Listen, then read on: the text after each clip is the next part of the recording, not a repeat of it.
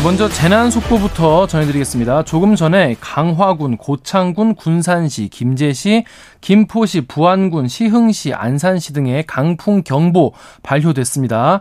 또 현재 전국에 많은 비가 내리고 이 태풍급의 강한 바람이 불고 있거든요. 어, 출근하실 때는 가급적이면 대중교통 이용을 해주시고요. 어, 차량 운행하실 때는 안전운전 어, 부탁드리겠습니다. 자, 한 주의 시작, 어, 여의도의 정치를 깊이 있고 날카롭게 짚어봅니다. 정치 먼데이 오늘은 최재성 전 청와대 정무수석 연결돼 있습니다. 안녕하세요. 안녕하세요. 안녕하십니까. 네, 수석님, 이번에 그래도 가장 이제 큰 이슈라고 하면은 아까도 다뤘지만은 김포시의 서울 편입 이슈일 것 같아요. 일단 네네. 요거 보시면서 일단 총평 어떻게 보셨는지부터 여쭤볼게요. 좀 뭐, 어, 선거용 이제 꼼수 제안을 한 건데요. 꼼수다. 네. 예. 그건 뭐 온 국민이 다 알죠. 그런가요? 예. 그리고 우선은 국가 정책하고 지금 안 맞잖아요. 예? 균형 발전 어? 정책. 네. 그다음에 지방아 지 뭐야 지방아 시대 위원회도 발족을 하고 그렇게 하고 있는데 대통령은 균형발전 지방화 시대 열겠다고 하고 여당은 어? 이 수도권 확장 서울 확장 정책을 제시를 하고 이게 같은 나라에서 이게 음. 어, 집권 세력 내에서 이게 있을 수 있는 일인가 싶고요. 네. 그러니까 국민들이 아 저거는 선거용 꼼수 전략이구나 음. 이렇게 평가할 수밖에 없죠. 그렇다면 현실화될 가능성은 굉장히 낮다고 보시나요? 어떻습니까? 저는 어, 불가능하다고 봅니다. 아, 불가능까지요? 예. 왜죠? 예. 예. 일단은 뭐 선거 지나면은 이거 끝나는 거고요. 음. 어, 우선 서울시에서 저거를 수용할 수 있을까? 음. 그 다음에 그건 이제 지금 오세훈 시장 아닙니까? 네. 여당 시장이고 그래서 그 다음에 어, 서울의 여론은 또 다르거든요. 음. 그 다음에 또 하나는 김포가 기냥 편입되는 것을 김포 시민들이 서울 편입은 뭐 다수가 어 이렇게 찬성을 하지만 기냥 편입되는 것에 대해서는 어 분명히 다른 점들이 있어요. 예를 들어서 쓰레기 매립장이라든가. 그렇죠. 그 다음에 이게 이제 광역철도가 도시철도가 되잖아요. 네. 그러면은 지금 그 5호선 문제가 제일 큰 건 현안인데 이게 또 요원해지는 거예요. 음. 어? 재, 재정 문제 때문에. 지금은 광역철도니까 국가에서 70% 되는데, 이제 서울시로 편입하게 되면 도시철도가 되니까 이게 거꾸로 되는 거죠. 음. 재정 부담률이. 음. 그 다음에 각, 이, 이게요, 서울 시내에 있는 구청들은요, 이 세수나 이런 것들이 서울시에 다 의존을 하고요. 국고 지원을 못 받아요. 그렇죠. 근데 김포, 김포는 또, 어, 도농, 통합형 도시 아니에요? 읍면동이 있단 말이에요.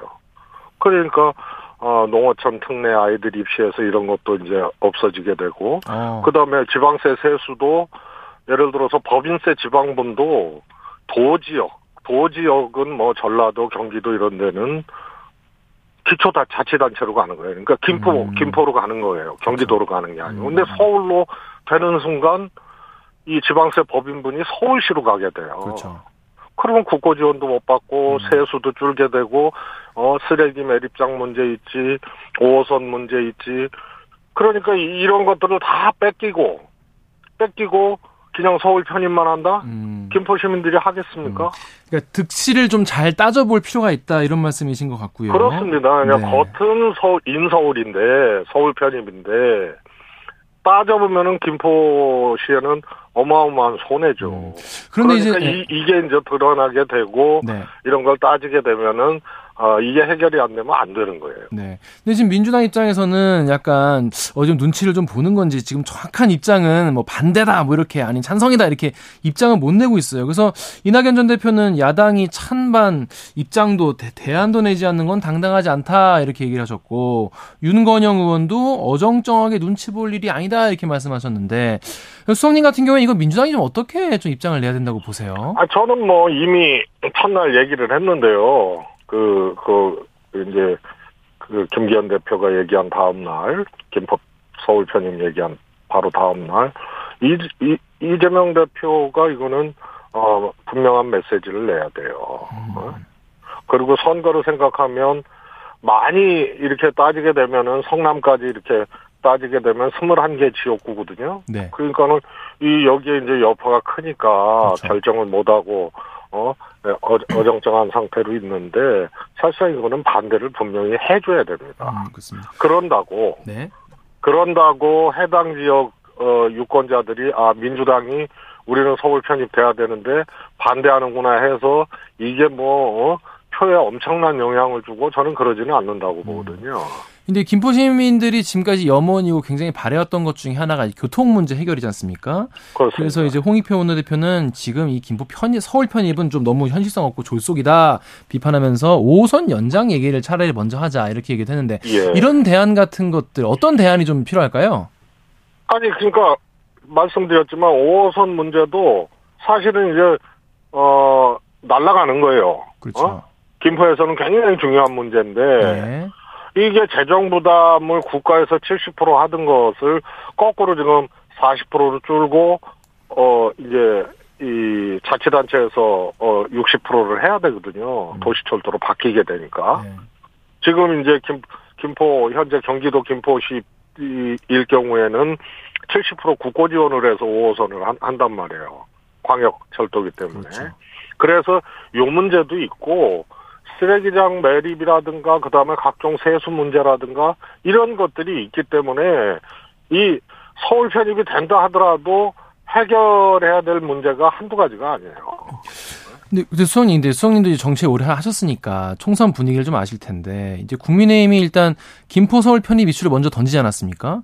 그 이슈를 네네. 좀 선정한 효과, 그러니까 여당이 먼저 이제 이슈를 던진 효과를 가졌고 어제는 또 이제 정부 발로 금융당국이 공매도 금지도 발표했거든요. 네. 그러니까 뭔가 민주당이 뭔가 이런 어, 중요한 이슈를 좀 선점하지 못하고 아젠다를 계속 뺏긴다 이런 어, 아쉬운 점을 지적하는 분들도 많이 있습니다. 어떻게 보십니까? 아, 저는 뭐, 얘기를 했는데요, 진지. 어, 민주당이, 아, 꼭 해야 될 게, 네. 대표 정책. 대표 아 대표적인 정책. 네, 대표 정책이 지금 눈에 안 보인다. 음, 이런 얘기를 했거든요. 네. 그런 점은 아쉽고요. 다만 뭐, 여당에서 이런저런 뭐, 예를 들어서 공매도 금지나 뭐 이런 것은, 어, 시점상 당연한 거예요. 음. 그게 뭐, 영원히 금지가 아니고 일시 중단 아니에요. 네, 6월까지. 일시 금지. 그래서 문재인 정부 때도 그렇게 했거든요. 네. 여기 이제 주가가 문제가 생기고 이러면은 음, 어 그러면은 이제 공매도 어 일시 중단을 음. 하게 되고 문재인 정부에서도 몇 번 연장을 했어요.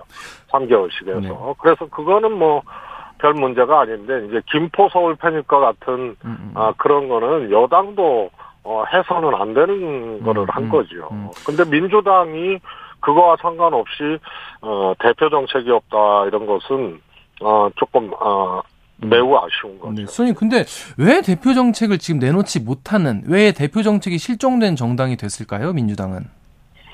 음, 그, 크게, 그러니까 항상 선거 때는 민주당이 야당을 하더라도 정책을, 어, 대표 정책들을 내놓고 했거든요. 네. 그런데 하여튼, 뭐, 뭐, 모르겠어요. 음. 그, 그래서 그런 게 참 매우 아쉽고 네. 꼭 꼭 내놔야 되는데 네. 지금 이제 아, 그런 점이 아쉽죠. 네.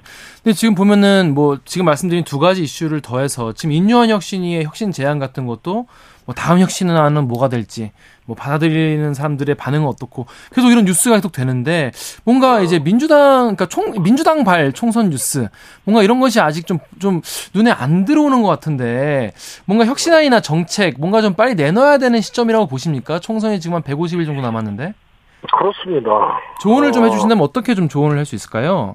어, 저는 지금 민주당이 강서보궐선거 이기고, 네. 어, 조금 뭐라 그럴까요?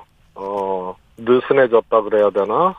어 벌써요? 어, 이, 이, 예, 절박함이 좀 안 보여요. 아, 그럼 대표 정책이 없고, 소위 말해서 이제, 아, 절박함이 안 보이고, 절박함이라는 거는 이제, 아, 아, 혁신으로 나와야 되거든요. 그렇죠. 그런 것들이 안 보이니까, 음, 아, 조금, 어, 제 보는 관점에서는, 음, 좀 불안합니다. 음.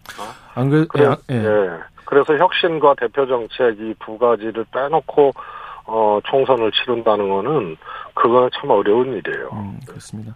이 보면은 이번에 그러면 국민의힘 혁신이 얘기를 좀 해보겠는데요. 이제 이번에 다른 방송 인터뷰에서 이제 이준석 전 대표가 이제 뭐 지금 또 신당 얘기도 막 하고 하는데 공천이 최종 목적이 아닐 거다. 선대위원장이나 이런 급으로 화려하게 복귀하는 것이 이준석 전 대표의 어, 최종 목표가 아니겠느냐, 아니겠냐 이렇게 전망하셨는데 이 전 대표는 그거 아니다라고 선을 긋기도 했어요. 근데 이, 왜 이렇게 보셨습니까? 애초에는?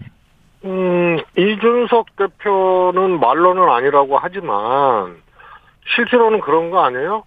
국민의힘에서 어 이 바뀌 국민의힘이 바뀌고 그 다음에 어, 대통령한테 어, 이 분명하게 선을 긋고 이, 이런 것을 하라고 계속 이준석 대표가 얘기를 하잖아요. 네.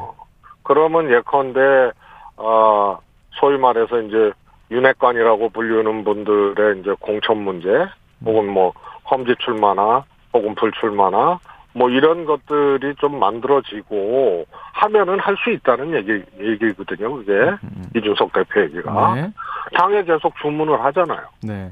그래서 그거는 그런 것들이 안 되면은 소위 말해서 이제 혁신이 안 되면은 그거는 어 나가서 뭐 딴 살림을 어 차릴 수는 네. 있어도 네. 이것을 지금 주문하고 있다는 것은 이 이것이 되면은 어 이 당에서 역할을 하겠다 그런 음. 얘기거든요. 음.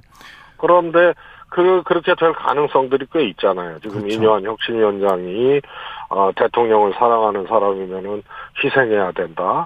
또 영남의 뭐 어? 다선 의원들은 수도권 험지 출마해야 된다. 뭐 이런 등등이 결국은 어 이준석 어 신당 창당이냐 아니면은 남아서 어, 출마하고 선거의 역할을 하느냐, 요, 요 분수령이거든요. 음. 그래서 그게 정리가 될 가능성들이 꽤 있기 때문에, 음.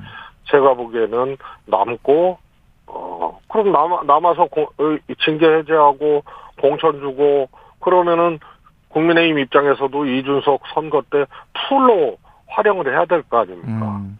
그러면은 이준석은 플러스 알파거든요. 현재 국민의힘에 어, 예를 들어서 득표력이 있다 그러면 나 탈당해서 신당 만드는 이준석이면은 확실한 국민의힘 입장에서는 마이너스고 그렇죠. 남아서 공천받고 출마하는 상황이다 그러면은 선대위원장이나 시켜서 확실한 플러스를 획득을 하게 되는 거죠. 음. 그래서 어, 안 나가게 되면은 선대위원장이다. 음. 이렇게 얘기를 한 거고, 음. 현재로서는 나갈 가능성이 많다고들 얘기를 하는데, 저는 정리될 가능성이 훨씬 더 어, 크다고 보기 때문에, 음.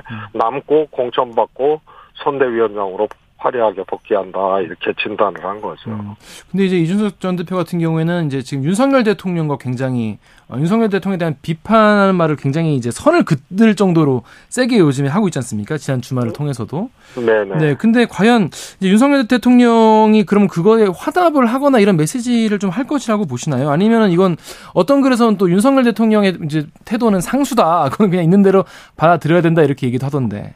아니 윤 대통령은 겉으로는 어이 당에 관여 안 한다.